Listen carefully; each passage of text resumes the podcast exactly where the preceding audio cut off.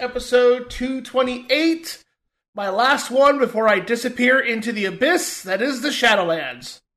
How are you guys? I'm joined.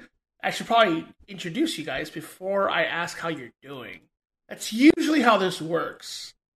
But yes, uh, I am here with the crew Charlie, aka Mordak Undivided, and of course, Kraken Zero, aka, well, Henry, aka Kraken Zero. How many times have I done the fucking intros and I still managed to fuck this shit up? I, I don't know, dude, but I, I- I have some bad news. Your um travel visa to go to the Shadowlands has been revoked. You're on a do not portal list. Um, sorry about that. you, COVID! Oh no no no no! This is purely uh, uh via proximity to the Wicked Awesome cast. You've been tagged as a uh, potential risk by Blizzard HR. Well, I mean, I'm sure they tagged me for other reasons for all the shit talk I've done over the years. Th- that didn't help. Like when they were reviewing, it was like, "Oh God, you're on the Wicked Awesome cast." Everything else was fun, but Wicked Awesome cast. I don't want you playing this game. Um, we have a perfectly acceptable alternative. It's called uh, Classic WoW. We can forgive human crimes, but talking shit on the Wicked Awesome cast, that's unforgivable. Denied. Yeah, Thanks, Blizzard. our literal crimes against humanity or whatever, but the Wicked Awesome cast, we don't want people getting in World of Warcraft that are associated with that hot mess. we got rid of Destiny off the Blizzard launcher specifically for this reason. Uh, how are you guys? I'm good. I have a And chainsaw well? sword in Destiny now. Yeah, I guess I'm uh, I'm getting along. I'd say. I'm good. Yeah, I'm doing pretty good. Um, as, I mean, I guess I kind of briefly how I talked about. I'm very much getting ready for the Shadowlands. It's it's literally hunkering down. I've got the whole week off coming up. I mean, yeah, I'm ready. I guess I'll just talk about my my week and stuff I got going. We'll just dive right into that. Go for it. Um, so, um, yeah, I'm getting ready for the Shadowlands release, which is uh, about a little bit, little bit over 12, 24 hours from now. Should be releasing 3 p.m. Pacific uh, to line up with a global launch on the 24th in the you know UK and all that. So, In related Um, news, my planned DDoS of the Blizzard servers is also coming in about 25 hours from now. Oh, don't worry, they, they they'll DDoS themselves just fine. Yeah, a little bit. but yeah, um, yeah. So I've got to. I've actually after the podcast recording today, I've got to go run some errands to get myself hunkered down for the week. I gotta stop by, I- pick up some groceries and things like that. To I know I'm going to regret asking this question. What is your, like, tr- uh, tailgating pre Shadow Key prep looking like? Like, is there just, like, a stack of peanut butter and jelly sandwiches in your fridge ready to go, like in, like, commando sleeves or something? no, that's way too fancy. I'm copious amounts of ramen, Okay. like the most. Just I'm gonna go to Costco and buy a big old bundle pack of ramen, and that's I- it's pretty much gonna be it. I may throw an egg in there occasionally because I need some protein, but um, there's a lot of hot pockets involved. Uh, pizza rolls of the Totino kind, I Okay. guess. Yeah, the, the the true gamer fuel. Yeah, although I may spice it up, and I do have some. Uh, was it bulgogi gyoza that I got at Costco, which is really good. Sure. Um, I, I so meant to send make- you this as a joke, but I found, I guess, someone out there because Uncrustables is a nightmare, and I now have it in my search things that companies add aim at me. Someone makes adult Uncrustables where it's like that whole. It's still an Uncrustable, but we've like maxed out how much protein and fiber you can get out of it and stuff like that. So it's like it's healthy. I'm like, no, no Uncrustables are not healthy. That's not the point. But I almost and they come in like individual condom wrapper sleeves. I'm like, everything about this is wrong. Like, food should not be put in these types of containers. Also, everything about this is horrible. It's the sandwich of the future. I, this is literally the sandwich of the future, and I hate it. but But I did think of you. I'm like, I should send these to Alex for wow prep. But yeah, so I didn't even think about Uncrustables, but that's going on the shopping list. God, Thank you, sir. But yeah, so uh, We basically, can find I, the I mean, taco ones. We can finally get a flavor test in on them. Uh, I'm gonna buy a couple flats of uh, Bang Energy just to really, really accentuate the gamer in me, if you will. Which flavor? Like majestic unicorn ejaculate or whatever the fuck they name their thing. I don't even know what kind of fucking mythical ejaculate animal flavor they have, but I'm in. Whatever they have. I really hate the uh, fact that we're gonna name this episode "Mythical Ejaculate Animal," aren't we? Mythical animal ejaculate, yeah. Which also sounds like a great indie band name, so. But yeah, um, between that, just, yeah, pretty much just getting hunkered down. All my coworkers are perfectly aware that I am taking a week off to play World of Warcraft. A lot of them also former Warcraft veterans, so Mm. they are like, ah, I respect the hustle, sure. Um, that being said, uh, so I got a message from a coworker who was like, "Hey, were you trying to print a Warcraft map on the plotter at work?" I said, "No, why?" He's like, "Because somebody tried to print a Warcraft map at work on the plotter and it got stuck, and they left it." Womp womp. And I was like, "Wait, what?" And like, yeah, everybody just assumes it's you. I'm like, no, I wouldn't. First of all, number one, I wouldn't print a fucking map. Like, I'm digital. Like, that's how I roll. Who the And- fuck prints a World of Warcraft map? You pay a fancy cartographer thousands of dollars to make that of leather. Yeah, I just- I don't know, but we have like those giant plotters that print out. Yeah, I mean, Charlie, you're familiar with it. You worked in that kind of like similar field where giant plotters print out maps and like layouts and blueprints and things like that. Yes, I have used a plotter before. I've also yelled at people for using plotters for things they shouldn't, and et cetera, et cetera. Yes. Yeah, yeah. So lo and behold, everyone assumed it was me. So I came to work and I was like, "No, no, this is not me. No one will sully my name. Well, so this did, kind did, of bullshit." Did you find the person and extract that you used the plotter wrong price on them? So plot twist: it was not a Warcraft map. It was actually a D and D. Yeah, I was gonna say map, it's- this sounds like a D and D Mm. map.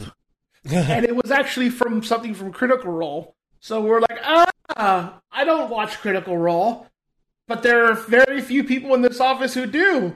Let's go chat with them guys. Yeah, you can. Instead fi- of accusing the fucking World of Warcraft player. No, fuck that. So You we can- still don't know who did. so did you find who did it? No, we still Okay, don't know. so who did it. um, a- as someone who has works in a field where you use a plotter a lot and went to college that used the plotter a lot, there's a correct punishment for if someone does what they did. Mm. You make them wear their failed plot as a toga. oh, that's fucking great. We may have to actually do that. I'll have and you make them walk through the office. And if someone asks why, they have to respond with "I fucked up a plot and left it there." it's like, how do you try to print something and then you're like, no, it failed, and then they just leave the Well, evidence? so I can explain the logic on this one. Uh, it's so th- there's two types of three types of plotter areas. There's people that printed to a plotter accidentally and did not realize they were printing to a thing that does like 48 by 36 inch prints. yeah, someone who did not configure right and like totally fucked up and wasted a shit ton of money and ink and paper because plotters are really expensive to run. Or the third someone whose plot like is so high a dpi that it fucks over the plotter and it goes i can't deal with this and then spends like a week trying to sort through it just to vomit out an entire roll of paper a ruining the paper b requiring like a very hard reset of the entire system. Like, I, plotters are beautiful and like weirdly the most fragile printers out there known to man. It's a very bizarre thing, but that's Yeah. neither here nor there. Yes, I, it's I, as someone who saw someone at, at one point print a bunch of PDFs to a plotter by accident, and that was hilarious because it was a bunch of uh, eight and a half by three feet long strips of paper with like a page of a PDF printed at the one end of it. Just a bunch of them stacked, and they're like, "How do I fix this?" I'm like, "You don't. We laugh at you. You use a real printer." Yeah, no. The moment you said someone was printing a map on a plot, I'm like, "That's not a World of Warcraft thing. That's a tabletop thing, if I ever heard one." yeah. That's- And so it's a tabletop map, but I was like, nah, do not sully my name in all this. But yeah, oh I'm no, glad, no, um, the, the old school way of finding out which of your coworkers were tabletop people back where you could just ask and not be like thrown in dumpsters for saying these things out loud was you were like, hey, you- you'd say like, oh, um, what are the rules about using the plotter? If someone's like, yeah, you can get away with using it, they're the tabletop person. Yeah. So, long story short, I have been. Uh, my name has been cleared. I am.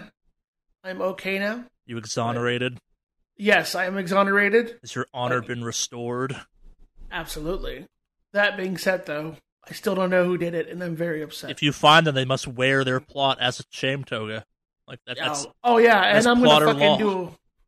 I'm gonna do a whole herald thing, but yeah, like announce it and do all this other shit. So If you need some help writing this, I can totally help with this. I'll throw in some thous and j'accuse for your accusations. yeah, uh, Water definitely. crime is very real that I take very seriously. yeah, but it was uh it was just interesting that like that was that was the first thought was like oh it's probably Alex, but yeah. So though I I mean I could forgive fucking up the print job except this is a building of all people who work in tech. Like you are you work for technology for a reason. Like you're a tech person. Like Plotters are weird. there are people in the building who are network admins who manage huge Cisco networks. There are system administrators in the building. There are techs like myself. I'm We not- know when to pick a printer. I'm not letting them off the hook, but also plotters are weird. Yeah.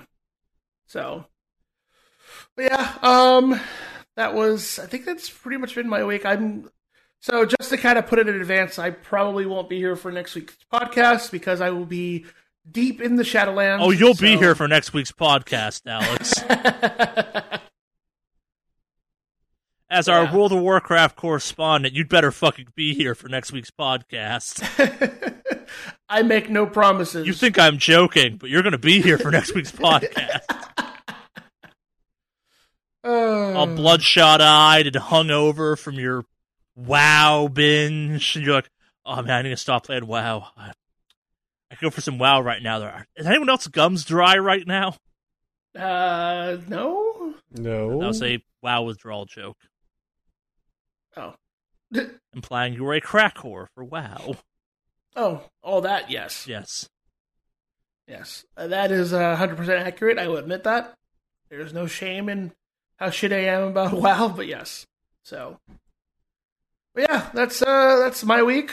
Uh, like I said, I'm just gonna go and get all my stuff that I need. Uh, so, Jokes aside, before we move on, like let's give this thing its actual due. How is the community feeling going into this, given kind of the tumultuous road to Shadowkeep? we're Shadowlands. Yeah, sorry, Mhm. yes. Um, I mean, it's kind of a mixed bag because it's this whole thing about trying to find the right balance between all the covenant system stuff, which at first was like, man, this sounds really cool, but now it's like, oh man, you guys are doing a horrible job balancing and you don't make it easy to switch between the other ones. So, yeah, it's one of those situations. Uh, It's it's gonna be interesting though. We'll see, but it's kind of uh, it's kind of a weird position that we're in as a community. We're hoping it works out well, and other than that, though, like I mean, again, the art team is always just fucking crushing it. So it looks fucking gorgeous, and everything I played in the beta. I mean, it's fun, but there's definitely stuff that's still questionable. So Well, We'll that you know, it's funny. It's that's actually one of the things that I've said about World of War, World of Warcraft that I've liked is the is that it has an art style to it. That there's that there's everywhere you go, there's a feel to the art, like and and a different feel. But I mean, it's there's a unified sort of art style. It's very stylized. It's very specific. And honestly, it's it's always been very good. So that's that's one thing that I will say about it. Like the artists have always done just a absolute bang up job on making the world itself seem vibrant as opposed to just sort of samey and plain like I've seen other MMOs that have come and gone. Yeah, like I like think- with WoW, usual like the stuff leading up to Shadowlands does look neat. Like the ideas they're playing around with do seem kind of cool, and like things that if I still played WoW, I'd be excited for. Like they're playing out some kind of fun stuff. They're finally getting to the afterworld of a game that has established its afterworld is weird as hell, and Yeah, definitely embrace the weird as hell. But at Yeah. the same time, like it's WoW, and it never quite lives up to its own expectations. yeah. yeah. so, but yeah, that's kind of it's kind of where I'm at right now. But you'll be rocking your like- rogue going into this. Yep, going rogue. Yeah, That's going to be my safest bet right now, as far as it goes. Th- And that's also, I kind of miss playing rogue. yeah. The idea of So- safest bet just kind of hurts me a little bit. Where it's like, no, no, play what you want, but no, you can't do that in that game anymore. Well, yeah, that's the problem with with like when you do like mythic stuff and all that. Like, it's very much certain classes are a lot better than others. Yeah. So, like, as much as I'd like to dive in with the enhancement shaman, I mean, hell, rigging in a melee in in this tier, it looks like, is going to be very questionable at best, just mm-hmm. because the ranged classes do so much better for a lot of these fights. Um, as opposed to like things like ICC where melee did a lot better. Um, I mean, hell, they even structured the Mythic Plus season to be as anti melee as possible. So, um, playing a melee is always kind of suspicious, like sus, but like it's it's works out just because there are so many things in the Rogue toolkit that make them, even though their DPS isn't super over the top, it helps. As Yeah, they got as yeah, they have a lot of stuff that helps with mechanics, like immunities and things like that. Like That's always been their few- job too. Like they are secondary DPS and stuff. Yeah, so. Um, but then you have classes like Hunter, specifically Beast Mastery Hunter, where you can do your entire rotation from ranged on the move at all times, and you bring immunities and other stuff. So, like, it's hard to compete when you have classes that offer things like that now. So, Yeah. yeah, like if you like if you wanted a class that was easy to play to get into that can do like a ton of mechanics with no problem, Beast Mastery Hunter is where it's at. Because not only can you do too. well, no, I mean they revamped the whole build a couple of expansions ago. Like not that like maybe like two expansions ago. But I meant more like Hunter's always been the I want to play solo class. That in Warlock. Yeah, but like you can do your like can you imagine like compared to like a mage or a warlock, you can do your entire rotation completely unaffected while moving, as opposed to other classes in the game at ranged.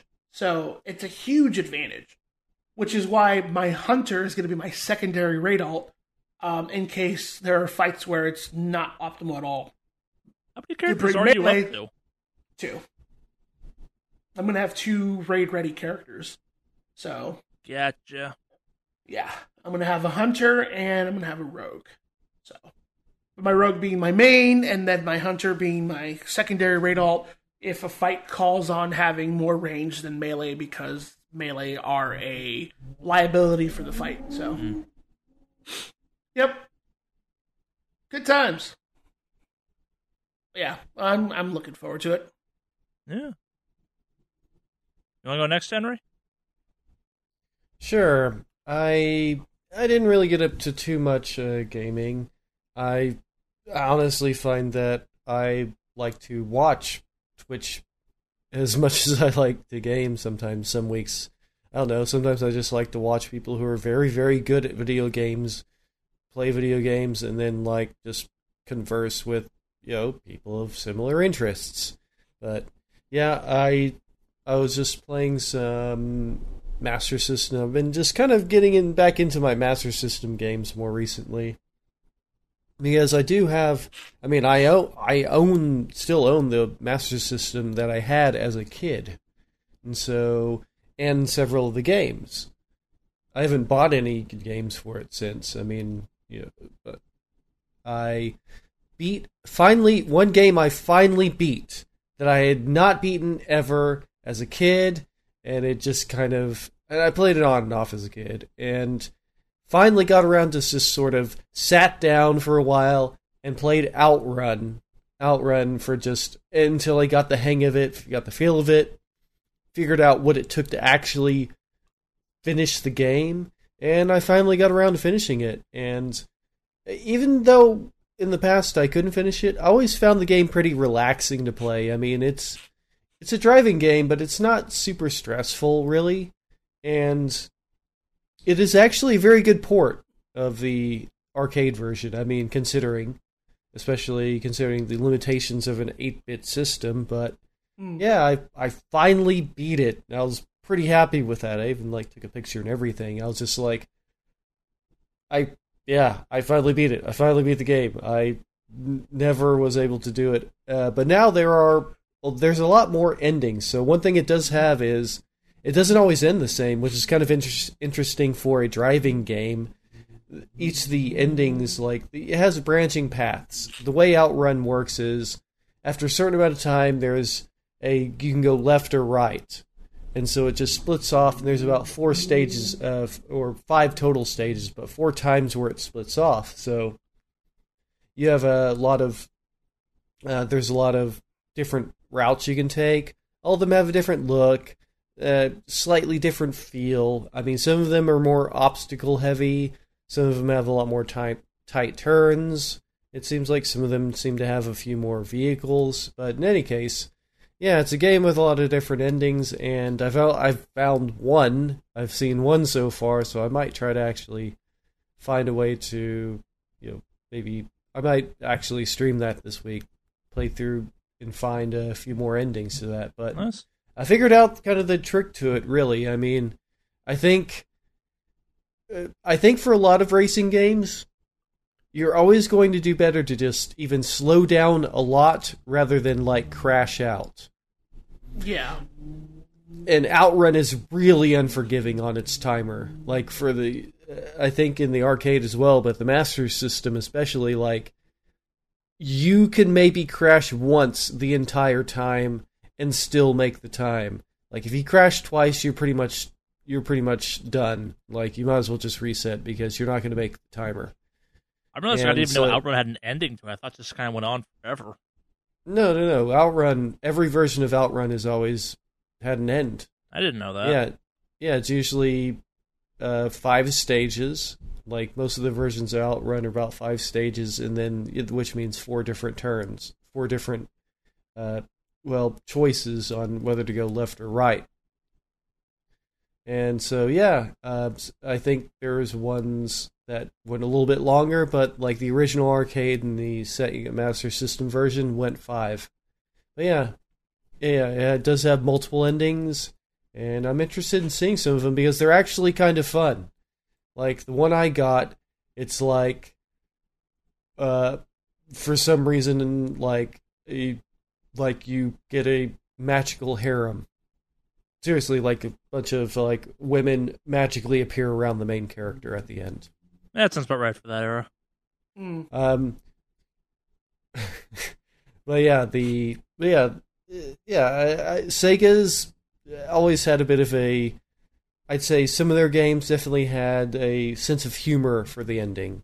Like if you've ever played beaten Golden Axe, there's a sense of humor for that ending. But, but yeah, uh, that and yeah, I've been. I might go back and play some Shinobi. I don't remember if I ever beat Shinobi for the Sega Master System. It's a little bit of a different beast. Shinobi for the arcades is one hit kill, and but for the Master System you have a life meter, and so it makes it. And there's way more power ups for the Master System version. That is, there's one weapon power up that you that you can get, and for the Master System, there are multiple ones, including a really dumb one, which is like this bomb you throw. And if you duck and throw it, it kind of bounces along the ground very slowly. It it's weird. But in any case, yeah, that's some of the game. I plan on probably trying to make my way through. It's not super hard, and if you know how to beat the arcade, you can beat it pretty. It, there's enough similarities where there, it's it's it's beating it. And I do appreciate the fact that Shinobi, unlike Outrun, remembers that hey, it's a home system. Uh, we're not just trying to kick you off and make you unable to play anymore. Yeah. So that is one thing about Outrun. You can't continue on Mm. on the Master, Master System version. Like there's there's no continues. You either like pull it off or you don't. and that's what made it a little bit more difficult. Just like Altered Beast that I that I mentioned a few weeks ago, yeah, which yeah, it doesn't really have any continues. It's like you have to beat it. You pretty much have to pull off a one CC of it, uh, but outrun is a lot more possible. I I feel like, but in any case, yeah. I also played a lot of World of Horror. I am still making my making my way through that. I've got most of the achievements at this point, but seeing as how the game is still in development, like an active development, like the the developer, I think there's I think it is only one person that develops the game. And they post on Twitter, they pretty much post on Twitter fairly regular regularly about updates to the game and what's planned for the next release. So yeah, it's still early access, so there's still a lot of content incoming. Like there's still there's things in the game that don't work quite yet. Mm. Like a few items that you pick up that don't really have any meaning yet, and a few events that yeah, it, there is there it's obviously still in production and i'm interested interested to see like what the next releases are going to hold. I know that one thing that he that they've been putting onto twitter is that they are making a avatar edit mode it seems a character edit mode for your character. So that yeah i mean yeah i'm kind of interested to see what they do with that but yeah i'm still very much enjoying that game but yeah, I am starting to get near the most of the achievements. But I was looking at the. It also lists like how many events there are, as well as if you've met seen all the events. I think I've gotten through about eighty percent of the events and about eighty something percent of the possible enemies that you can encounter. Mm. So, yeah, but yeah, there's a lot more incoming. I mean, one of the th- things in the game is uh, each gameplay, one older god power, you know, horrible entity thing is being summoned, and you can either put on random or you can choose. So far, they only have five, but on the sort of pantheon screen, there's spaces for at least twelve or so, a dozen or so different gods. So I mean, there's a lot more in incoming Plus, the game is very mod friendly, and people have already been making a lot of mods for it. So, like, basically added new events, new characters, new everything. So, I may do that at some point. I may download some of the uh, different mods that people have made. Oh, neat. See what that's like. But, yep. Yeah, it's just a good game. I don't stream that one, though, because I think watching me play it would be really boring. yeah, you made it seem like it's a pretty analytical game. Like it's there'd be lots of kind of downtime of thinking through decisions. Yeah, I mean, it may be. Uh, I I think it would be only interesting to a very very small crowd of people too. Uh, but I also feel like a lot of the game, I think it's a game worth exploring on your own, and I think giving streaming it kind of gives too much away about it. Yeah.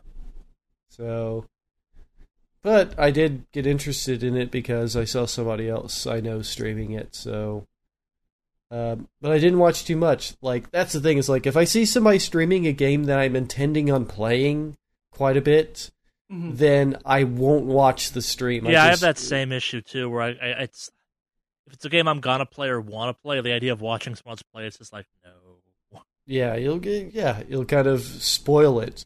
But if I've already played it, yeah, d- yeah, I'll definitely watch. I'll watch somebody play it. But yeah, if I'm haven't played it yet, but I'm planning on doing so, then yeah, I'll, I'll I won't watch those streams. But that's pretty much uh, yeah, that's pretty much what I was up to this week. So no, fair, nice.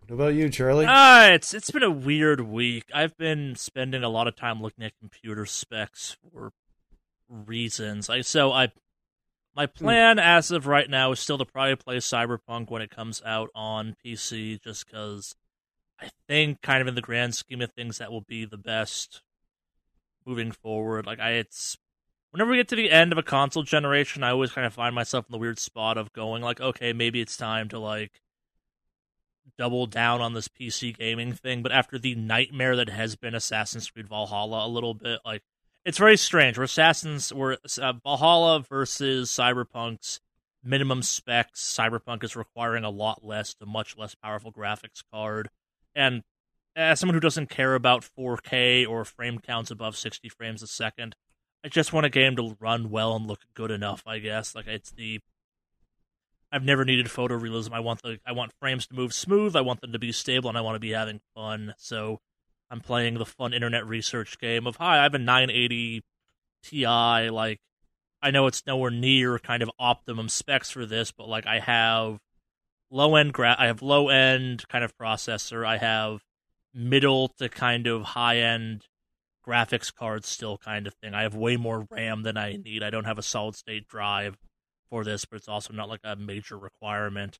How boned am I in working your way through that whole? It it's always a Ubisoft game too. Like without fail, it's always some poorly optimized open world mess of a game that puts me down the spiral where it ends in kind of either like another game coming out and it being like totally fine or me making major upgrades to something. But yeah, no, I, it's I spent a lot of time researching that. I'm still plugging away at Destiny. I have a chainsaw sword in that now. I think I made a joke about that earlier. I have a literal chainsaw sword. It's quite fun. It's cool. Again, huh. yeah. It, it's called the Lament. Uh, the quest for it's pretty okay. We are in a post Deepstone Crypt raid world where they just added, I want to say, hundred percent more things to do on Europa like the raid unlocked a bunch of stuff, a bunch of exotic quests just happened, a bunch of new things happened. I am deep into the stasis mastery part of the kind of arc of hey, new content came out, we put a new subclass in, and now it's the okay time to start augmenting that. And uh, I'm gonna point this one out, Alex, because you were talking shit about the warlock subclass. It is the mm. only stasis subclass that's been nerfed so far because it was too powerful. Really? Yeah. Oh, it felt so fucking shitty when I did the well. Time so and it, so this is the kind of thing I talked about last week, and I spent a little. So I've now played all three stasis subclasses. I've been kind of making my way through on all three characters, and it's something I like a lot about Beyond Light that I think a lot of people found off-putting is that you don't unlock the super till you get through all of Europa's story because you get that kind of weird teaser taster mode. So you have okay. no idea how the fuck it works. And like the hunter one is really specific where you throw two projectiles, one of which freezes shit, one of which causes a tornado to happen. Mm. I didn't know that until like the third or fourth mission you got access to stasis power. So I'm like, oh no, I have to hit both of these things, or I can throw them in different locations. Like you can move pretty drastically, and once like the game has a bunch of missions after you get through a certain point teaches you how to use the stasis shatter power and some of the like the starting grenade is garbage. So The grenade you get after that is this broken time dilation grenade that like completely changes things and it's weird like the more time i'm spending with beyond light and the kind of the farther i'm getting into the seasonal upgrade and some of the other stuff they're doing i'm very impressed by some stuff like the stasis builds are just ridiculous like i'm doing a high discipline build for the first time in destiny ever mm. because the stasis grenades are so good and they mm. combo in really cool ways. And at least hunters get a ground slam attack that you can use whenever the fuck you want, as long as you're in stasis. Which it's very weird. And they add, hey, we added this new functionality. You got me sitting there going, you need to add this now to all subclasses. Like this is an extra move that now makes the subclass better because it gives me a traversal technique. So I can just slam out of the air when I need to. Gotcha for kind of mobility purposes. Uh, yeah, it's the raid was exceedingly lore heavy and unlocked a bunch of lore, and it's kind of confirmed and revealed a bunch of crazy lore stuff that's been hinted at the past. On a completely related, unrelated topic, because I, um, the clan I'm in, we did the raid. I did not do the raid because I wasn't prepared for it, so I did the new light experience, the kind of tutorial zone and I kind of recommend every Destiny player go back and give that thing a shot, especially if you started off with D2 as opposed to D1. It in it's kind of it's an hour, maybe two hours long to get through the entire tutorial tops. Like it's a little grindy, but it does a better job of explaining a bunch of that world than it ever has previously. Like they actually acknowledge what the fuck sword logic is from the hive. I it's really weird that they're like well we're 7 years in now and they finally have a good tutorial for that game where they have a the best tutorial they've had so far and they use it to actually introduce a bunch of deep lore to that game right off the bat. Like it it doesn't fix everything in that category, but it does do a better job than the game's ever done about being like, "Hi, here are the Hive. Here's what the Hive are about." And from a nostalgia trip standpoint, it captures some of the really iconic moments from the early parts of Destiny One, which I think were some of Destiny's really high points. Like the they doubled down on the Hive's horror aspect of it. Like it, the Cosmodrome's a cool zone too. It, it's one of my favorite zones, just from a remnants of humanity aspect of things. Like EDZ is kind of that. I think this one has more of a lived in. There used to be something important here vibe than the EDZ ever manages to quite pull off. But yeah, mm. I, it's there's some stuff. Yeah, the, the the lightning strike sniper rifles in the game finally. Laments in there, which is the chainsaw sword, which I've been playing around with. I'm getting into the aspect part of the stasis builds, which are confusing in a good way. Like I again to compare back to D1, they said they were going to try and make Destiny 2 feel more like D1 in some ways, and the parts that people liked a lot about D1 are definitely coming back. Where it's like, yeah, here's your here's your stasis subclass.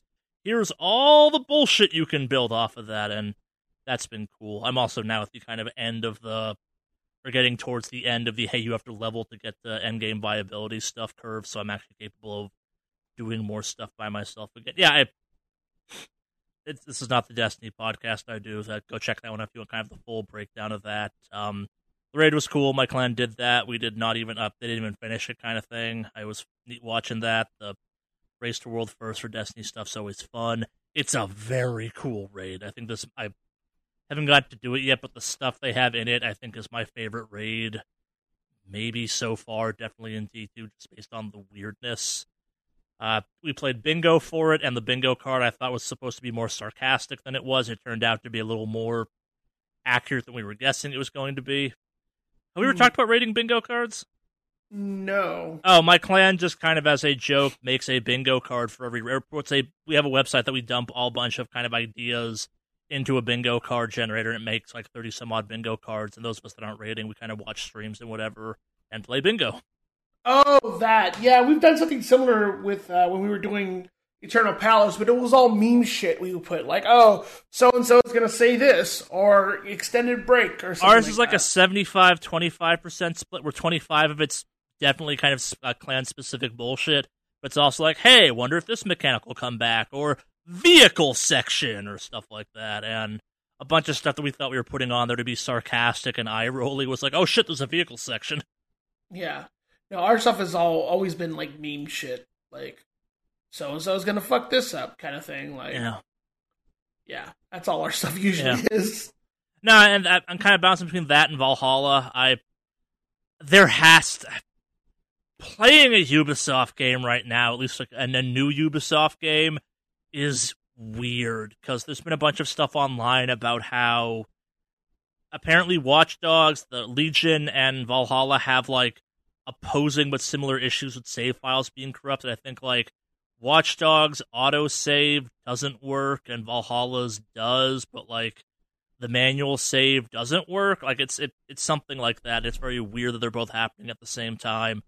But I've kind of like tapered off my playing of that. Like it feels like there's a big hey we're gonna fix stuff patch coming in a couple days, but it's also felt like that now for over a week. I guess going on two weeks now, technically. So I'm kind of waiting to see if that actually happens. Because again, I I like that game a lot. It's a terrible Assassin's Creed game, but a fun Viking simulator. But yeah, I I can't get over the fact that every time I'm playing that thing, I feel like it's like, okay, how long till it crashes out and burns, and I lose a bunch of progress, or it gets stuck on some cutscene again. I have to kind of like go online and find the weird way to bypass this thing to go back to playing it yeah, it's it's a. It'd be one thing if it's like okay, you're on the lower end of the kind of power hardware, but also it's not an excuse, I guess, in my view. If I'm meeting the base specs for a game, I should be able to, you know, play the game reliably and that's not something I can say about Valhalla right now. Like I, I, I talked about this some last week, I think too, where just it's like the game feels fragile. Yeah, Hmm. it, it reminds me back of when, uh, not the most recent Ghost Recon Wildlands, one that came out a while ago, a couple, a little while back. The PC version of that one and the beta, and even at release, and the console version. The PC beta was so bad, it made me buy the console version. In hindsight, I shouldn't have bought any version because that game turned out being trash. But like that game had a problem where like the damage was tied to your frame rate and stuff. Where like if you were, you could affect how much damage you were taking at certain points by capping your frame rates at certain points. Like that's how weird and messed up the game was. Huh. yeah, that, that thing was a mess. It kind of it, it kind of feels like that where there's something weird going on behind the technological. Not quite as bad, admittedly. Like I'm not in a helicopter, and the helicopter blades just stop moving, but also the helicopter keeps flying somehow. Yeah, it's it feels fragile, and like I, I really do regret not getting this thing on a console at this point because I do think it would run better, and I don't like that feeling at this point. Like, yes, my computer's getting old, like a little long in the tooth, but the upgrades for it still are like maybe I wouldn't have to do a full tear out to make the thing viable again. I'm pretty sure I can swap an i6 Intel for another chip relatively reliably. The motherboard is still fine. It's kind of graphics card and processor that would have to get upgraded. Like everything else is still good on paper, and even the graphics card is still like better than so, a, a bunch of minimum specs out there. So it's kind of it's weird. 1080 should not be the like you have to have this or better to make this game run it recommended at minimum specs yet. We're not that deep into it. Like, yeah, I don't know. Uh, I meant to ask about this kind of offline. We'll talk about now. Uh, AMD just announced a new set of graphics cards. Have you heard about those, Alex? Oh, absolutely. I so I'm a fan of the AMD setups, Yeah. and uh, if you were to go with an AMD video card, I would recommend you do a full AMD build if you're going to be doing a new build altogether. Um, just because if you're going to do that, if you get the newer version of the motherboards, uh, plus the newer AMD processors and an AMD card, they actually have a thing where the processor can manage the memory on the video card a lot better. Mm. So you actually get a performance boost using an all AMD build uh, in that setup. So just something to consider. I don't think I'm quite there yet on the pulling the trigger topic, but I am definitely at a point where I kind of look at it and go, I'm not sure I want to do NVIDIA Intel again. Like, I'm, I'm not sure I ever want to do an Intel chip ever again, period. Like, it's Mm. The i6 had so many kind of weird things that came out of it, and it got replaced so quickly. And yes, I know computer tech is iterative in a obnoxious pace, but that thing got outpaced way too quickly for what it cost. Uh, yeah, I, I mean, I love my Ryzen build. Yeah. personally. Uh, it is. I've had a lot of good experience with it. No issues. Um, just you know, it's it's solid, and Yeah. so I just need to get a better video card and maybe some newer monitors to actually take advantage of the refresh rate. But as far as like my build goes, it's it's solid. Runs pretty cool. Um, granted, I do have you know a bunch of uh, Noctua fans, which really help with the Oh yeah, I got my I got my. So lunchbox fan in there. That, that that'll never be a problem for me. I'm never. I will carry this fan to every PC I have in the future because I love this fan so much. It's so dumb. Yeah, I love it so, So- much. Uh, but yeah, it's uh, I I like the new builds, so Yeah, I, it's it, it's definitely it feels like we're getting to that point where like maybe when all this pandemic stuff is over and spending parts on computers feels less frivolous. It's like, eh, maybe it's time. Or a PS5. I'm not sure which will happen first, but who knows? Yeah, I, mostly a laid back week. I'm kind of in a holding pattern of playing Destiny until Cyberpunk comes out. I some tabletop stuff I'm doing is picking up in some fun ways. So, but that's not stuff to talk about here. It's just kind of stuff I'm getting up to. I- I found myself realizing it's been a long ass time since we did like a concert report for very obvious reasons, and that felt weird as hell. But mm, yeah, times we live in. yeah. I suppose that means it's time for news. For the news. Indeed. If you're going to listen to one piece of news this week, let it be this piece of news. It's that the New Day of WWE fame are now playable characters in Gears 5 multiplayer. Yep. What? Yep. Those For some Vegeta reason- armor wearing motherfuckers. It looks really weird oh, because it gave them all three the same body type. And Well, because everyone are- in Gears has the same body type. it's like yeah, but the three of them have very obviously different sort of body sizes and types and it looks really bizarre to see the- their heads copy pasted on top of gears of war bodies Yep. Huh. see with the you know dave bautista it kind of looks like yeah it's about right he's kind of like that size Yeah, he's But- pretty yoked. Yeah. but like the three of them it's like they aren't all the same size they're not all the same size but yeah it just kind of looks weird and i'm not quite sure why they just put them all on literally the same body size it just does not look right I, a lot of it doesn't look right, but it's still it's, it's a fun, dumb thing. Where I'm like, okay, fuck it, yeah, get it, New Day. Where's your trombone at? yeah Yeah. So we got some follow up news, some stuff we talked about last week. Uh, most importantly, so remember that Capcom hack we talked about? Yeah, I think we talked about it briefly, but I heard some interesting stuff came out. Yeah, so it's looking like over 350 people potentially have compromised uh, Capcom 350000 Sorry, yes, you're right. 350,000. I totally misspoke. Have oh, that's a compromised- different number altogether. Yes, Holy have shit. compromised accounts. And when we say compromised, we mean compromised, compromised, like personal details out there and then some. I, it's it's not looking good. So that includes like not only just customers but also business partners and former workers. So yeah, that's like a wide-ranging leak. That, yeah, that's holy shit. That's Yeah, it, it covers quite a board of things, and I guess to kind of add to that, and the investigation's not done, so I'm a little. I, I suspect this number will go up. We'll get some additional news out of this, but yeah, if you have a Capcom account, maybe go check on that Capcom account and other things related to that. At, at a minimum, change your password, please. yeah, minimum shit. So, when I looked Eh. into why you would have a Capcom account, basically it's Street Fighter, Oh boy. Street Fighter Five. Yep.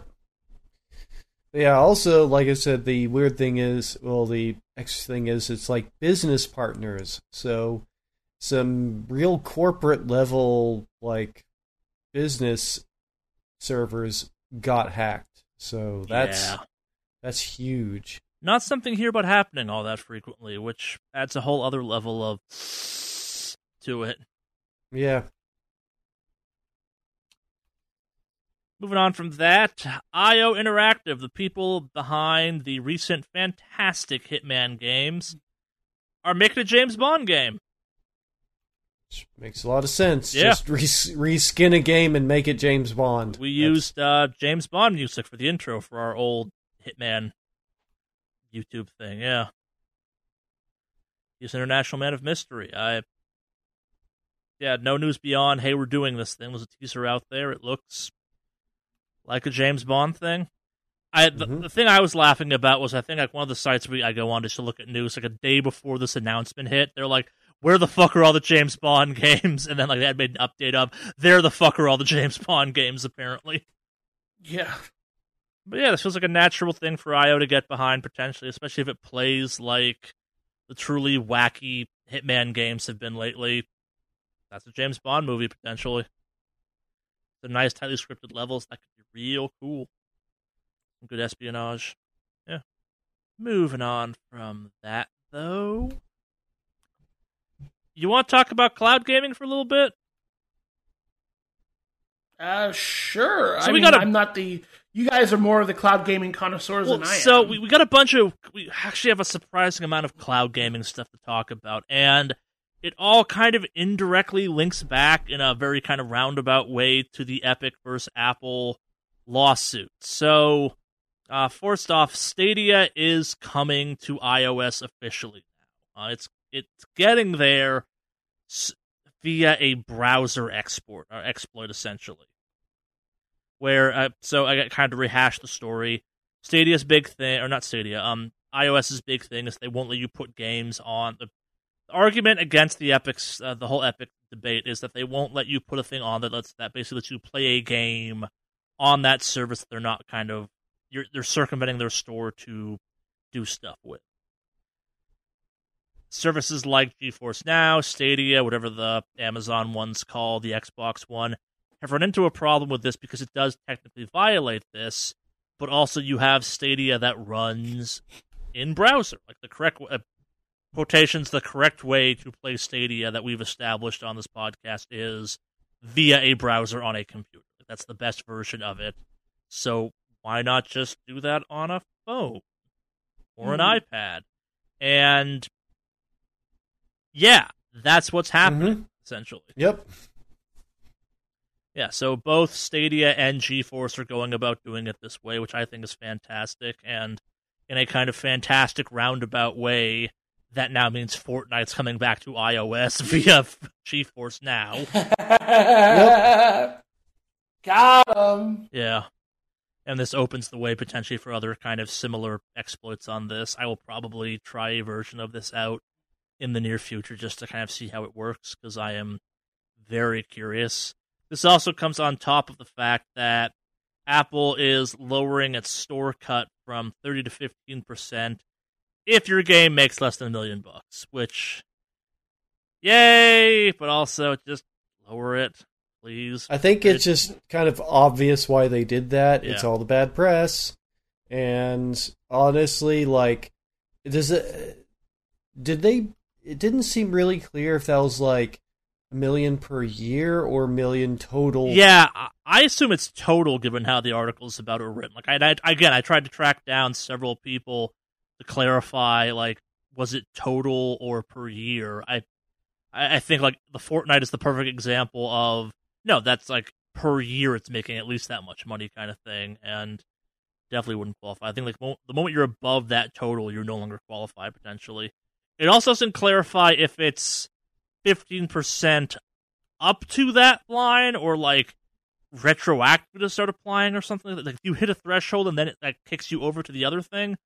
You know, that seems like that's the case. Like yeah. it, once you hit 1 million, then it yeah, the 30% cut will apply for the rest of the year. Mm. Um so yeah, it's yeah, it's obvious, but it's like 1 million in terms of a company is not that much money. I'll I'll also put it that way. Like one million, making one million a year, like doesn't actually cover that many people when you actually start to think about it. Like so that has to be for like some very very small studios. I mean, yeah, yeah. it's great for indie games and nothing else basically. Yeah, and very indie games. Like yeah. not even like a successful indie game. So it's like yeah, I don't know. It's obvious why they're doing it, but yeah, I I think it's interesting the end around. I mean, and I think it'll work, you know, going on going through Safari because so far, like the most functional version of Stadia is through Chrome. And Safari uses the same core as Chrome. So it's it's very very similar, if not exactly the same. No, I mean, we, we, we kind of buried the lead on this one. Like the biggest part of all of this is that Stadia is coming to Safari. That opens up all of this. Yep. Yeah, that's that's the thing. Yeah, and but it'll probably work very well, seeing as how well Stadia worked on Chrome and Safari is basically a reskinned Chrome in many ways. It uses the exact same core, so yeah, I imagine it's going to work pretty well. Yeah, we'll we'll see kind of how this one plays out. I think it's this is a brilliant workaround to an archaic set of rules. I think that I think a lot of people that are currently involved in a lawsuit that they were hoping would squash this type of thing are going to be very upset about this potentially. Yep. Because it's a instantaneous workaround that really does put like you're you're almost at a point where like Epic can look at this one and go, "Oh yeah, no, we're fine. We don't care anymore." Everyone who plays Fortnite here's GeForce Now. because Yeah. those games are short enough that the whole free cap of how long it takes to play GeForce Now won't apply to you. Yeah, I GeForce Now continuing to be kind of the dark horse that's going to win this one, I think, ironically. Not even ironically at this point. It's kind of doing well for itself. Yeah, it just happened to. I am work out in curious as to how well they're actually doing. You know, how many free accounts there are versus like the um, pro accounts. I- So So my assumption it's com- it's completely just my assumption. I've done no research into this to back it up whatsoever. Is I, think Nvidia does this kind of like they do some of their other things, where it's more of a flex feels doesn't quite as kind of tactical and industry is the term, but I think it's it's very much a they're proving they can do this and it gets their name out there because like we know we know what Nvidia is, but like maybe a kid that only plays Fortnite on iPhones does not necessarily know what NVIDIA is. And it kind of puts you in a situation where the time was wrong for a Steam box, but like NVIDIA has that NVIDIA shield out there. And it's like, it, it has its problems, but for what it is, it's a solid piece of tech. If you suddenly start, like, if you're NVIDIA going, hey, NVIDIA Shield 5.0, whatever number we're up to at this point, is essentially a GeForce Now platform here are all these giant libraries of video games you can pull from. You've got another console in the mix at that point. You've got like you have a very kind of console player friendly equivalent of a PC at that point in a way the PC market just never has quite been able to be. Like even buying like a pre-made gaming PC comes with its own kind of annoyances. Like it ages out. Like we- we've all built our own stuff. We're good with PCs. We understand how they work, but we still have to put up with the reality of this PC gaming. If you find a way to remove that entire thing out of the equation and go, hey, for ten bucks a month, here's what you can do, or for free and put up with an hour long kind of caps on bullshit. That's a pretty good proposition, I think, at that point. But I also might be projecting. I don't know. It's. I think it's one of those ones where kind of Nvidia has enough money going on because of chips and graphics cards and all that stuff, where this is all just kind of fun play space for them. Where it's the, can we do this? Yeah, we could apparently. I Hmm. yeah, like I. Do you guys know what the the Razer Tomahawk is? No, No. I haven't heard of it. so Razer, so I have a weird fascination with micro PCs just because I think the idea of like a lunchbox size PC that can do enough stuff is neat. Razer put out the Tomahawk, which is basically a, I think it's a 2080 graphics card with a very basic motherboard. That's like, it's a gaming, it's a lunchbox PC for gaming. It's not a good gaming computer, but like the entry price for it is low enough that like if you wanted to get into PC gaming, this is not a bad place to start, and it can be upgraded and all that jazz, which is like the selling point of it. But the idea of like maybe the Steam box was the wrong approach, but like a version of a PC that's essentially a video game console you can just kind of plug in, play with that kind of gets you out of the whole normal PC buying ecosystem. I think increasingly there's gonna be more and more market for that. I think like trying to figure out how that one works is something that is viable. And I think if you're NVIDIA, you're looking at the Tomahawk going, wait, we make two thirds of what that thing is. Why aren't we making this? And then you make that and you call it like the GeForce Now box or something, or just you find some way of making a graphics card that's powerful enough where it's like, we've already proven you can mine a shit ton of Bitcoin on just a 1080 GPU kind of thing. What if you built a GPU that was essentially like, yeah, it's a tiny computer. but it's a GPU? yeah, like don't run AutoCAD on it or some really high end rendering program. But this should go play Fortnite and it's four hundred bucks. And Mm. it's a computer, technically. Yeah, I, I think there's a real market for that growing. Like it's not there yet, but in the same way that there's always been this kind of undercurrent of people like me that look at the micro PCs and go, What if I just bought one of these two hundred dollar pieces of shit that's essentially a Chromebook and just use this as my media interface from now on. Like bought a cheap USB kind of wireless set of setup for and plugged it into a TV. Suddenly you kind of you're, you're undercutting Chromecast, you're undercutting Roku's. Like there's a world where very cheap garbage tiny tower PCs work and just start decimating a bunch of stuff that we've kind of like filled the gap with. Like it, like again, like imagine if like you you're looking at there going, okay, we want to buy a Fire TV and we want to buy a new video game console, and then you have this option where it's like, yo, I do everything easily from interface standpoint that all of these smart app things do for TVs and monitors and stuff like that.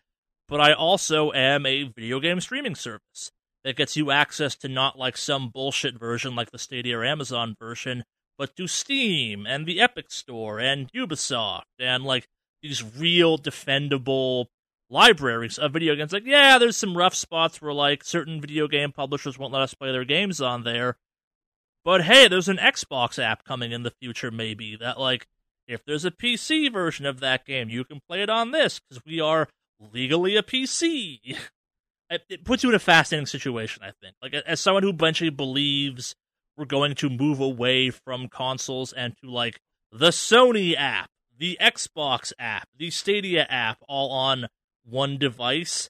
It kind of feels like this is the first weird step towards that where people have successfully found a way to get around these very obnoxious Apple rules. It's like, okay, we're browser thing now unless Apple wants to start blocking websites from their iOS, which opens up a whole other hellscape of conversation.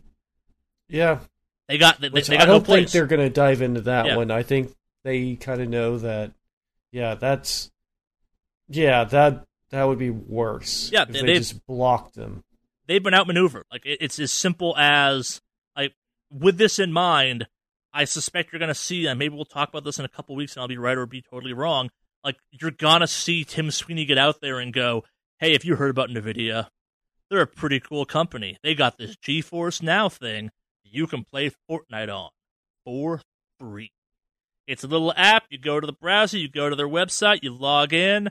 I know it's not perfect, but hey, Fortnite on your phones, kids. Yeah, it's the maneuvering of what NVIDIA is doing with GeForce. I think is one of the most interesting things going on right now because you see a company that like took a long shot and that long shot could cash them out big like because it's you've beaten apple in a way apple like if they want to go after this they have to open themselves up to a way worse set of conversations because yep. it's just a website yeah well i mean they could they know they realize that they could open up to like you know, Google suddenly blocking Apple websites, like Chrome blocking yeah. Apple websites. I mean, it's it's it's a whole bag that they don't want to open that one. Yeah, yeah we, that's we've used the whole like monolithic kind of giant slugging it out. This is someone showing up with like a with like a vial of giant killer, being like, "Okay, it's cool, you guys are giants. I have a neurotoxin." Yeah. and regardless of how fucking big you guys are, this shit'll fuck your day up. Because if any of you cross me on this one, weird shit happens. Like I again I'm being optimistic on this. I could see you could potentially find yourself in a situation where a bunch of companies that pulled themselves off of the Nvidia stuff are now looking at it going, Hey, uh maybe we were wrong. Did you know you can play our game on a phone now? Yeah, it's as much as we're kind of all like, man, mobile gaming because it's man, mobile gaming at this point in time. GeForce is poised to kind of make mobile gaming into something very real and very much defendable. Yeah, it it's gonna be interesting. I, I'm I'm very intrigued. Yeah, it's they're they are undeniably the best option out there. Like me and Henry both like their service. I think. Like, are you still using it to play stuff like Destiny these days, Henry, or what?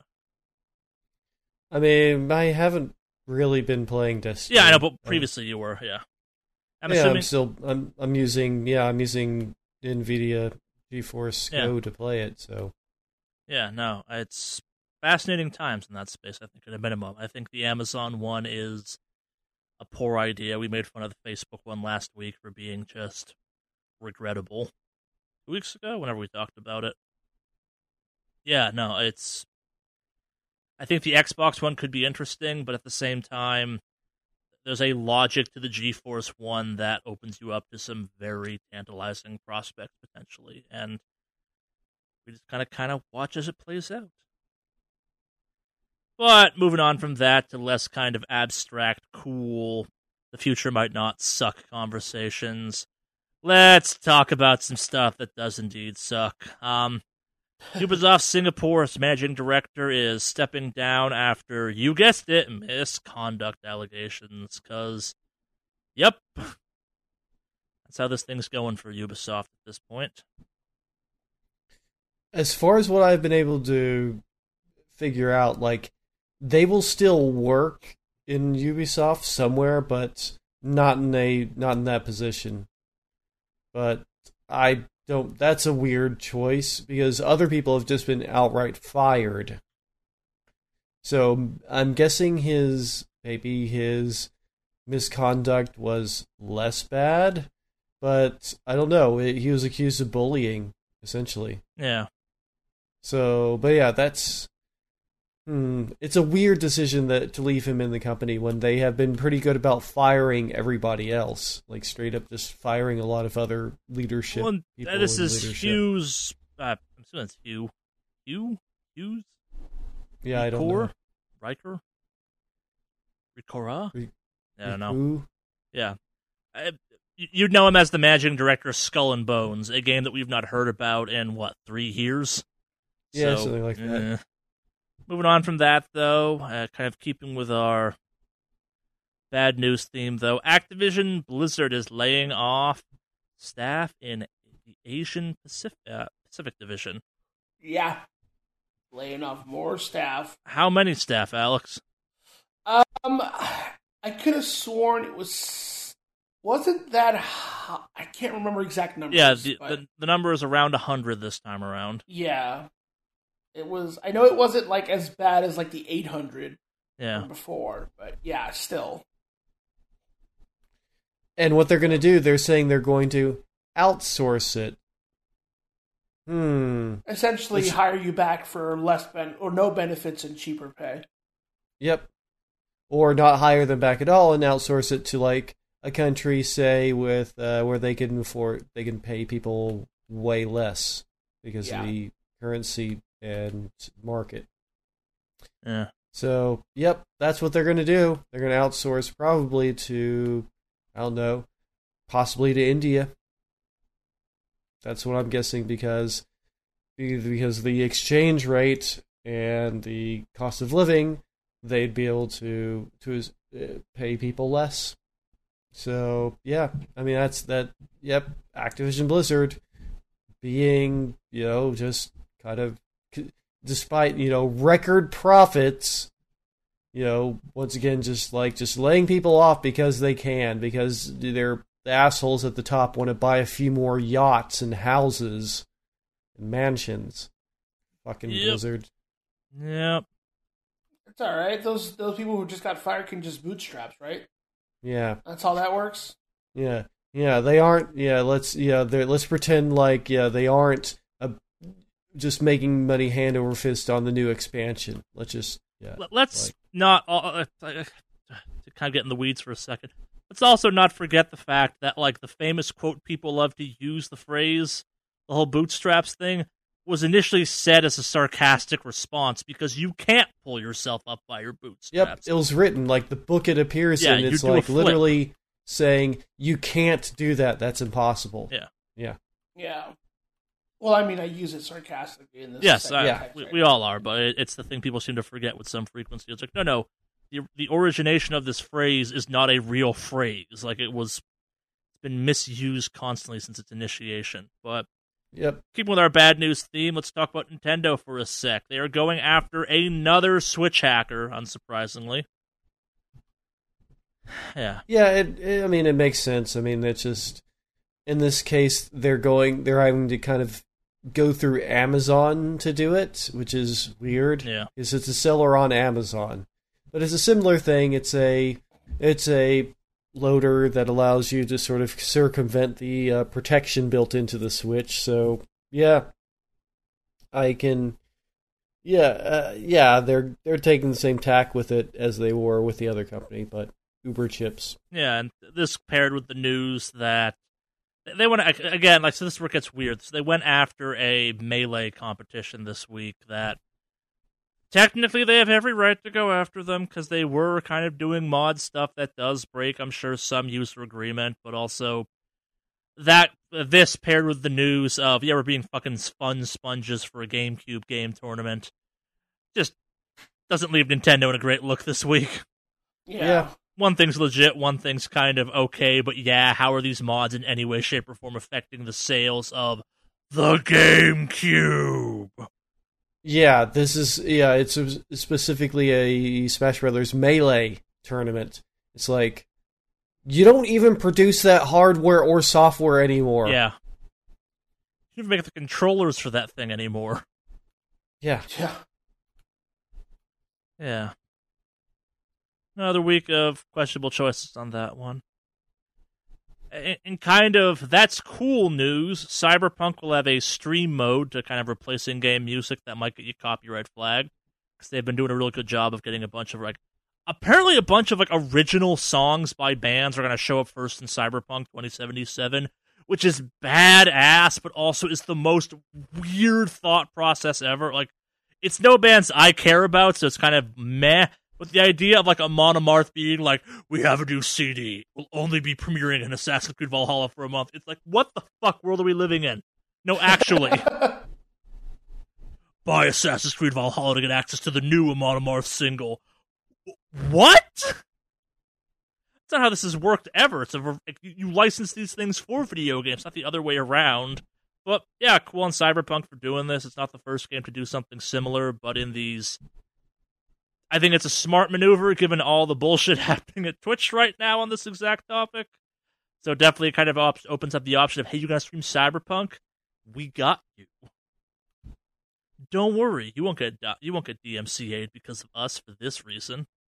Yeah, you may get DMCA'd because some of the music that we replace it with is has a has two notes in common with another song, so it still gets you a DC, DMCA strike because it's the worst fucking law ever created that has to do with anything to do with copyright. Literally the worst, shittiest law ever to do with copyright. Yeah, if, if you're ever uh, looking, uh, well, maybe the second worst, up to the continuing extension of the copyright on Mickey Mouse by Disney, which is also, yeah. I don't know weird. But in any case, DMCA shouldn't fucking exist.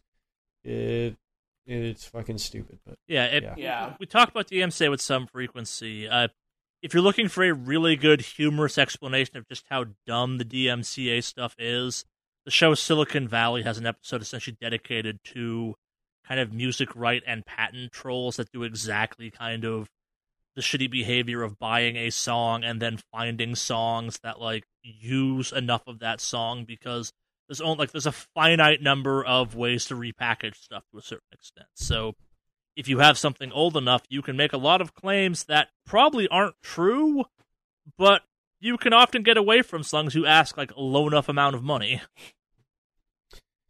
You know, and one thing I'm wondering if it'll happen at some point is just for a streaming service to just be not based in the US which would mean that you're no longer under the DMCA because the DMCA is specifically a United States copyright law.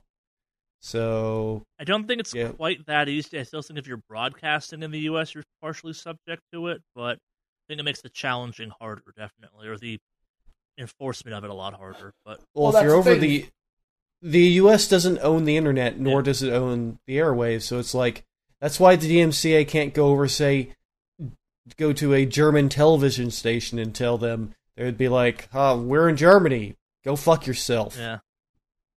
So I feel like a streaming service, say, out of, you know, anywhere else would not be under the same, would not be under the DMCA. I wonder when that's going to start becoming a thing, when people realize, you know what, this law is real shitty, and you know what, uh, maybe it'd be better if we were just somewhere where we didn't have to deal with this bullshit. Yeah. I think there are Yeah, other rules no. that get in your way potentially, but yeah, no, I, uh, like a Scandinavian country might make sense for something like this. Yeah, yeah. Now that we've kind of dragged you through the muck some on the bad news and cyberpunk news, I guess that's neither bad nor good. Let's talk about some good news and some funny news. Uh, we got two charity kind of uplifting things or benefit things going on. Desert Bus, a yearly guilty pleasure of mine, not because it's good or in any way enjoyable to watch, but because it happens every year and is ridiculous. Raised over what number did I put down? Um, nine hundred and eighty-six thousand dollars for charity. Legends. Legends. so nearly a nearly a million dollars. Yeah. And so, for those not familiar with it, it's associated with the Child's Play charity, and it's playing a game, a sub game, mini game uh, on a Sega of a Sega CD game. So there's your Sega news for the week. They playing the Uh, release Penn yet? yeah. Uh, Penn and Teller's Smoke and Mirrors, and it's Yeah. one where you're just driving a bus, and that's all it is. And uh, they keep playing the game for as long as they keep receiving, uh, keep receiving uh, donations. And so this time they went for a 164 hours of playing it. 164 hours of playing a game where it's completely monotonous. On Desert literally- Bus, Desert Bus sucks. Uh, that entire game is a beautiful kind of con job where it's all bad games intentionally. Hmm Yeah. They- They're there to trick your friends with, is my understanding, essentially. Yeah. And for those not curious what Desert Bus is, Desert Bus is a game that is a one-to-one analogous driving from I think it's Las Vegas to Los Angeles Tues- or vice versa. No, Arizona, it's Tucson, Arizona, yeah. All right, to Las Vegas. yeah. Yep. And it's it's apparently it's real time eight hours. Yep. And you do have to pay attention because the bus slightly swerves sometimes. It's got some alignment issues, yeah. yeah. and overheats. And if you overheat, you have to go all the way back to the start. Uh, It's hell. It's a terrible game. I've played it. Yeah. As someone who regularly plays a space trucking simulator, fuck that game. But yeah, keep with this kind of curve of positive news, I suppose. Let's talk about Oxford University. And we know we've talked a lot in the past about how there's a variety of studies out there that have proven, yeah, maybe video games don't turn you into a murderous psychopath. Uh, those, those, we, we like those exist out there. But Oxford University has gotten out there and said that, um, actually, maybe video games may have a positive effect. They may have positive benefits on you from an emotional standpoint. You're lying. It's not what I was told. I, the, the people at Oxford University would never lie to you, Alex.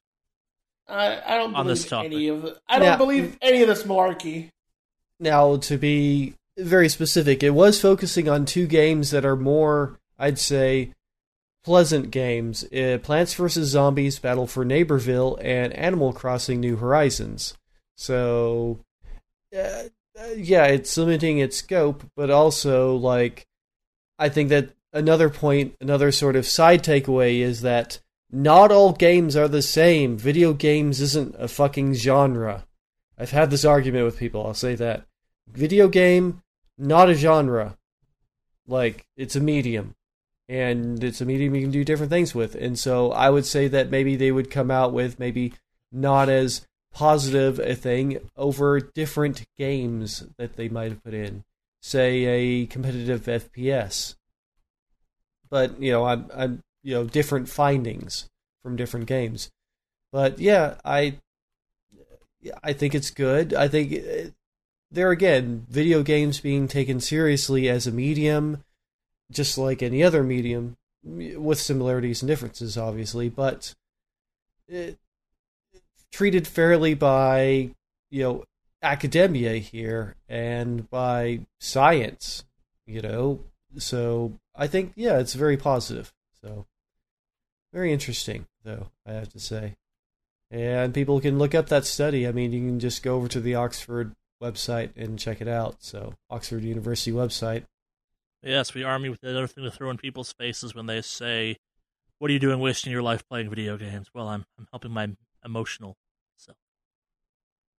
Yeah, uh, and they're starting to get to the place, especially with younger generations, where it's no longer seen seen as weird to be like an adult and you still play video games. It's like it's the same as you're an adult and you watch sports. Same thing. It's all entertainment. You watch movies. It'd be like being down on somebody for watching movies. Yeah, It's I'd almost argue we're reaching a point where the idea of someone like playing fantasy football is wrapping back around and becoming a really you do that like the sports thing's becoming weirder and weirder where it's like huh so um okay. You're a big sports fan still. I, th- I thought that ended in like the early 2000s okay okay. Yeah a, a wood sport still that one. Interesting interesting. How do you feel about the okay you don't want to talk about the medical repercussions of your favorite pastime. Okay okay. What about oh you don't want to Mm. talk about that either. Got it got it. Yep. Unless you're playing, say, like you're talking about like a non-physical, you know, combat sport, then we get into an uncomfortable conversation about you know concussions. Yeah. It's very weird that the sport that's literally beating the shit out of people is arguably safer than several other sports. Oh no, there's concussion issues with hockey. Yes, too. but it's a known. Not, I, I was talking UFC, but Ah. UFC, no, there's really big things happening with yes, that. but they're I mean, treated as they're treated as as dangerously as they are, kind of thing. Uh, hockey does a pretty good job of also being like, yeah, this is bad. yeah. yeah, we're not here to debate that part of it. But yes, our last but not least, uh, but certainly not least piece of news this week. Um, cue your sad trombone noise or whatever the right phrase is for it at this point. I don't know. Uh, apparently, a bunch of next gen consoles keep having crashing issues. PlayStation 5 and Xbox Series X. And what did I say last week about buying shit on release I think day? we've all said this at this point. Yeah, like it's yeah. yeah, I after my PS4 experience, it's in no way, shape, or form uh, surprises me. I, I, I think if any of us are gonna buy a next gen console, it won't be before 2020 or before 2021 rolls around, or 2020 at least runs itself out at this point. Uh, it's we're super thankful you people are out there buying the bad next gen consoles, and we feel bad for you. And hopefully, Sony and Microsoft support are doing a great job of swapping these things out, or at least get you your money back, or whatever. Or maybe you bought console insurance, but uh, yeah, surprising no one. This is happening. Sucks that it is. Yep. Yep, but also stop buying things on release day.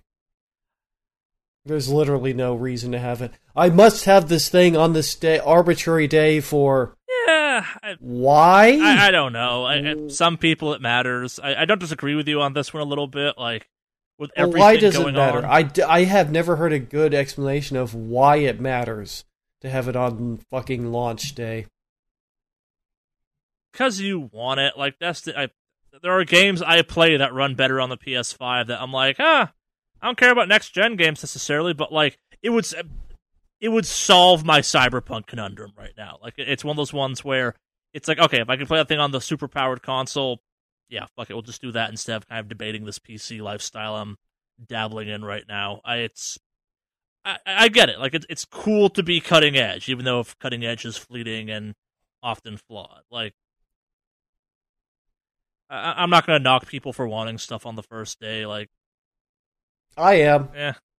I like it because it lets them beta test the game consoles for me. So when they fix it, I have a seamless experience. Very Mhm. much how the console players get to test Grand Theft Auto and Red Dead for me for a year, and they work out all the bugs, and then when it comes out on the actual release of PC, it runs great. increasingly Oh, yeah. less and less true. so shout outs to all you console gamers beta testing this shit for me ahead of time. I appreciate you guys. So when the PC Master Race gets involved, we'll uh we'll have a seamless experience. So thank you for your service. Horizon Zero Dawn would like a word. Did they ever fix that? Is that st- or is that thing still a nightmare? No, they fixed it. Fair enough. Yeah. And we had to get rid of all the the weird little complications that tied to consoles, and then once we fixed that, it ran a lot smoother. I don't believe that, but yeah, that's even remotely how it works. But what do I know? Yeah, I was gonna say, Alex, you're you're planning on playing Shadowlands on day one, so oh, trust me, I'm ready for the shitstorm. I, I, I'm not even denying that, sir. yeah, I, I know the new light launch was fraught with problems. How bad are the Blizzard ones? Like, are they just giant?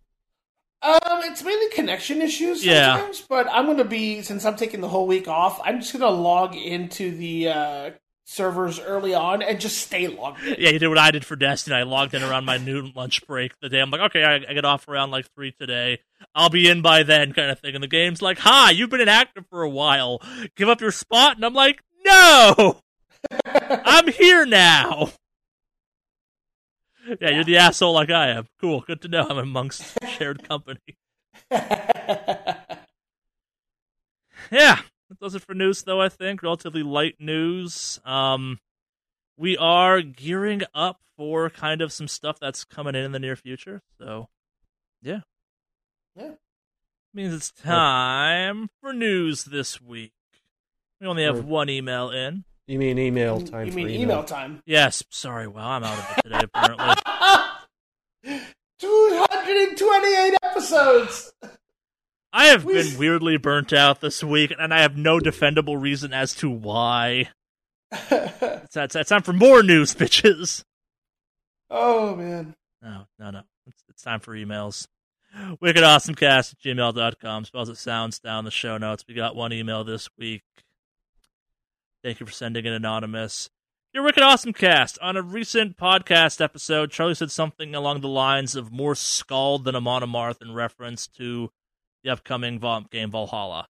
I had no idea what either of these were, so I googled it. So I so to Google I went, and I'm now even more uncomfortable with the fact that Charlie has has just two polar opposite Viking bands rattling around in his brain that he uses on the spectrum.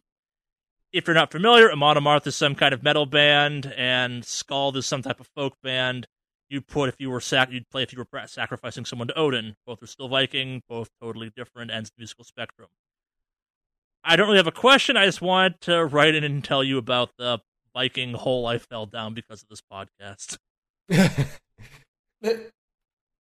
Yo, Vikings. I mean, I'll say this also. Like for me, as a little kid, like one of the things that I was always super interested in, still am, was like the mythos, mythology, especially like the uh, gods and stuff. And I studied Norse gods a lot, and then also studied like about Viking, you know, what we knew know about Viking culture and stuff. And yeah, no, it's like fascinating, really interesting stuff. I mean, yeah, just all around. So it's like that's a that's a good good study hole to get lost down in, a good rabbit hole there to get lost down in. Yeah, I mean, I've been interested in Viking stuff for a very very long time.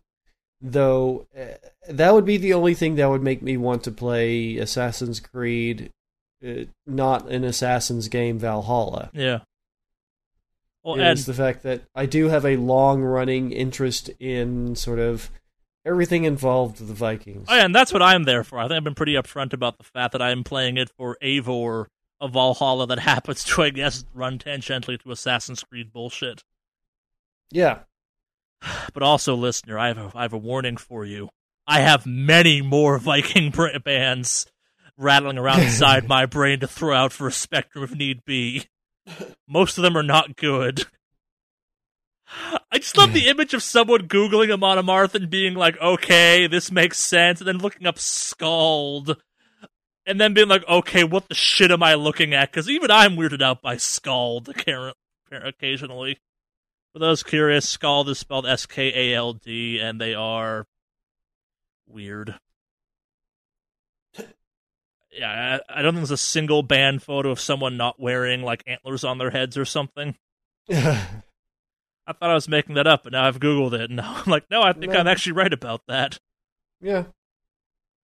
That's what Skald is all about. Yeah, they it's rowing music. We're not going to talk about Enemy at the Gates, which is a terrible metal band. nah, that's it for emails this week. Thank you for writing in. I, I want to throw this one out there. The Krampus cast is coming. You got a little bit over a month at this point to get your submissions in for that. If you want to throw in some kind of stuff for the Krampus cast, for those who don't know what the Krampus cast is, it's our yearly beating of the game industry. Not in a fun kind of game of the year way, in a truly cynical, maybe people should actually get hit a little bit for some of this bullshit kind of way. Uh, for those not familiar, Krampus is the uh, mythical Christmas demon. That mm-hmm. goes around and, uh, as according to legend, like kidnaps children, throws them in a bag, beats them with sticks. Sometimes eats them, depending on which mythology you're going with. But yes, uh, yeah. It, it's become our most fondest holiday tradition, apparently, on this podcast. I look forward to it. So do I. Yeah, it's always Indeed. a great episode. Mainly because we get to hear Charlie. All right, get in the bag, or get in the sack. Get in the sack. Yeah. It's like a punctuation to every news article or thing we talk about. It's like, ah, all right, well, get the sack. Well, yeah, it's a collection of like things that have been bad, and I think, like, at least from like my perspective, like, oh, I love video games. I have a love hate relationship with video games, but it's like it, it's important to at least every once in a while kind of bear down and like acknowledge here's some shit that happened this year and something we love that we're not okay with, and I, it's one of those things where I think like a lot of stuff gets swept under the rug just kind of as time moves on and people forget about things. And I think a collection of it every year in one place where we can kind of revisit things and talk about stuff and like remind people that like, hi, you're super loving this video game going into Christmas. That's great. But also the company that makes it's full of monsters, just FYI. Like the people that made it directly probably fine people, but like also be conscientious about things. Like, don't get EA tattooed on your body. Just don't. I don't care how much you like FIFA. That's how you become a Shoggoth. I'm sticking with that threat. but yeah, no, that's coming. Send stuff in if you're at all curious about that. Um, if you're not sure what we're talking about, go back and listen to any of our Krampus cast episodes. Typically, they happen the day of, the week of, definitely of Christmas. Uh, they're they're called Krampus Cast episodes. Actually, even like they're easy to find. They all have a lovely thumbnail of our favorite Christmas demon. Yeah, I'm running out of Krampus images I like out there. That's the sad part. like we've done enough of these that I'm like, man, I have to start reusing Krampus iconography because there was some real good ones that I found. Actually, let's do this. Hey, if you're an artist in the audience and you enjoy the Krampus cast, feel free to send us a drawing if you oh, want. Oh, that would be badass. Yeah. Yeah, I mean, hell, send it. We'll definitely give you credit, kind of thing. Like, obviously, Yo. and give you a shout out. Um, obviously, you do not have to. We're not trying to commission you and doing all that crazy. I'm stuff. even okay if it has like uh, us three getting beaten up by Krampus. That'd be even better. That would be fucking hilarious. And like, like yeah, us three getting beat up, and then we could have uh, Jeff in the background smiling from a window or something, like laughing and pointing. yeah, that's how the Krampus uh, cast kind of works. Yeah. That being said, you totally don't have to, but we really oh, yeah. think it would be cool if you did. If you ever want to do fan art for us, then that would be awesome. Yeah. Oh God, can you imagine the fan art from all the weird shit? Like, can you imagine fan art of like the food scientist I... and fucking Nikolai tracksuit and all that. Like, oh god, what Henry, I... Henry Ford horse murderer? Yes. Oh my god, I, I almost want to go out and get that commissioned out there. Yeah. Our evil league of evil, like so, we, we have a full league. I think we we added um someone last week, which was the like uh Sunday Sunday Sunday dude. We haven't given him a name yet, I don't think. But again, we we have Phoenix Wrong, we have Nikolai Tracksuit, we have um Henry Ford, not horse murderer. We have not, food not, scientist. No, no, albatross wrong. Albatross wrong. You're right. You're right. Absolutely, yeah. albatross wrong. That's how wrong that man is. yeah, we we have our five. We we have enough for an Avengers squad. We do. we could awesome cast heels assemble. I don't fucking know. Yeah. Did we name the kind of announcer dude? Like, was it like legal arena announcer or something? No idea. We'll come up with some terrible name for that. Yeah. Uh, that being idea, said, that. send us your stuff, and we'd love to see it if you'd be down for it. Yeah. So, If you're curious what we look like, we got social media. It's in the show notes. You can go stalk us. yep. Go Yeah. for it. But yes, wickedawesomecast at gmail.com. Send us stuff. We got many episodes between here and Christmas to do the normal podcast in. I'm expecting stuff to start winding down, so the episodes may get a little bit shorter and a little bit weirder as they typically do during December, and I love it. Yeah. I, on I one hand, actually- hmm? I think we may even need to update the shitstorm spreadsheet this year. I, I think that'd be part of the Krampus cast. Like that, that feels like the correct place to revisit the year, like the shitstorm list. Like I, oh, maybe that or game of the year. Yeah. Absolutely. I think there, I mean, honestly, there are only two times a year I think we update the shit list. It's during E3 and during, uh, yeah, the, the Krampus cast. Thus is the, thus like the, the official like, stone tablets of Wicked Awesome Cast Law. Thou shall Yeah. not only update the shit list on E of three. You have, to And- real, you have to be real fucking shitty for us to fill out the spreadsheet early on Yeah, in the year and be like, all right, we gotta add you to this because it's so fucking bad. we have to revisit this list preemptively. Yep. To haul it out of the basement, gonna wake the orcs up to haul out the stone tablet we put this shit on. Yeah. Release the shit list. I, yeah. That more or less does it for the for this episode. Uh, not much more to talk about. Uh, yeah, uh, as we're moving into kind of the first of the U.S. holidays and tangentially kind of just more global holidays, I guess. Uh, be safe, make smart decisions. Uh, we don't talk about this much. We try and be kind of a fun little place to avoid the everything that's happening outside of this podcast and necessarily video games. But yeah, I, we we got hard out there. Hopefully, this provides a little bit of a escape from all that. We will have an episode next week, whether or not with or without Alex. We will find out then. I suppose. I highly recommend Alex take a little break from Shadowlands to be on this podcast, but I can't threaten him physically easily right now. So, or can I? No, no, I can't. But yeah, no, we'll be back next week. Uh, yeah, we we understand this upcoming week may be hard for a lot of people, and we wish you the best in all of that. I wish there was more we could do in some ways. I will probably be streaming at least on the Wednesday before Thursday. Or if that's how days work. I'll be streaming on Wednesday probably because I actually have that entire day off. I don't know what I'll be streaming yet. Doing Vikings on the day before U.S. Thanksgiving feels weirdly correct in a weird way, especially hmm. a game about invading on white people. It feels kind of ironically accurate, given the true nature of U.S. Thanksgiving is terrible. But it'll be either that or Destiny. So either we'll be freezing or we'll be freezing and murdering people with axes. So who knows? Hmm.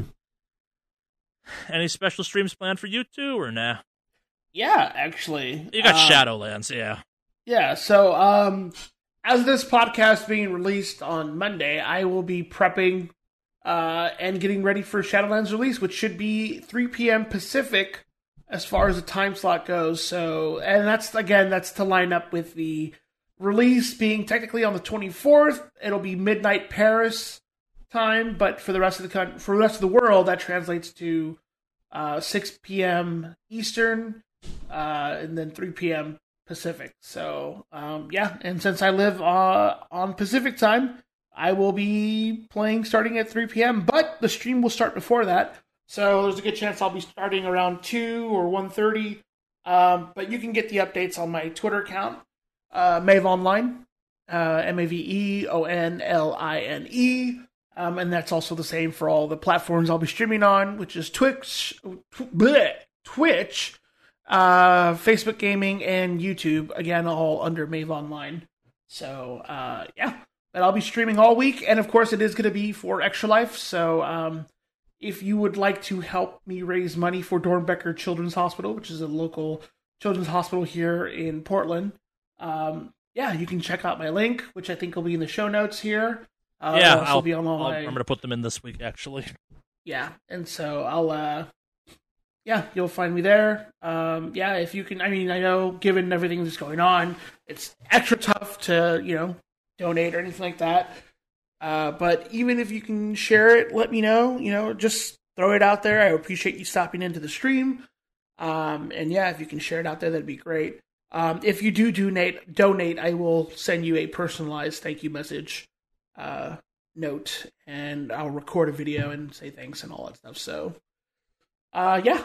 And I do have some uh, milestones set up for it. I think I'm to spray paint my hair various colors, like the extra life colors, so blue and white, for the rest of the stream for the week. So I'm going to buy a bunch of those spray cans that have the color in the hair, the temporary ones. And if I hit a threshold, I'll just paint my hair for the whole week uh, or something. I think at some point I do have the one chip challenge sitting on my desk, so I will do that as Mm. well. And I believe that is the 750 mark. Um, and I think somewhere in there I might have shaved my head. I need to update it, or at least just cut a line right through my head. so who knows? We'll see. But yeah, uh, anything that helps out, I would appreciate it. And again, you get a big thank you from me. And of course, uh, I don't get any of this. This is all simply for uh, Doernbecher Children's Hospital here in Portland. So, and you can find me on was it uh, extralife.maveonline.com. That'll take you directly to my Extra Life page. And I think that's it for me. So thank you if you tune in. Also, if you get to the stream and you heard about it from the Wicked Awesome Cast, let me know because I would love to see like you know some people pop in and say, "Hey, hear from you know Wicked Awesome Cast and all that stuff." It'd be really cool to see if eh, you know let me know where you found me, kind of thing, so I can give you your shout outs Yeah. accordingly. So yeah, that's that's it for me. As for me, I will possibly be streaming a bit this week. If I'm streaming anything, I'll probably stream a bit of Sega Master System stuff. Um, I I don't necessarily have any plans to stream anything beyond that, but well, we'll see. I am Kraken Zero. That's Z E R Zero on Facebook and Instagram and Twitch. And if I'm doing anything on Twitch, then it will be on my Instagram and Facebook pages. So catch me there. Me? Yeah, no. Looks like we'll all be keeping busy this week with our extra time off, or Alex's entire week of time off. Oh yeah, I took a whole weekend Monday, so I'm Be gonna be a real. I'm gonna be real degenerate this week, just playing WoW. So Not showering. real fucking degenerate gaming right here. Yeah. Living that filth. I'm gonna wake up with the same fucking spray hair dye shit from the last night and be like, "Oh, Pillow time to play WoW again." So, Ah, there's just something kind of dystopia about that concept. oh, good times. Yes. But yeah, that's it for this episode of the Wicked Awesome Cast. Thank you for listening. Uh, happy holidays to those that actually have holidays happening this upcoming week. If not, holidays are coming. We'll say happy holidays again that time again to then. But yeah, that's it. Cue the metal.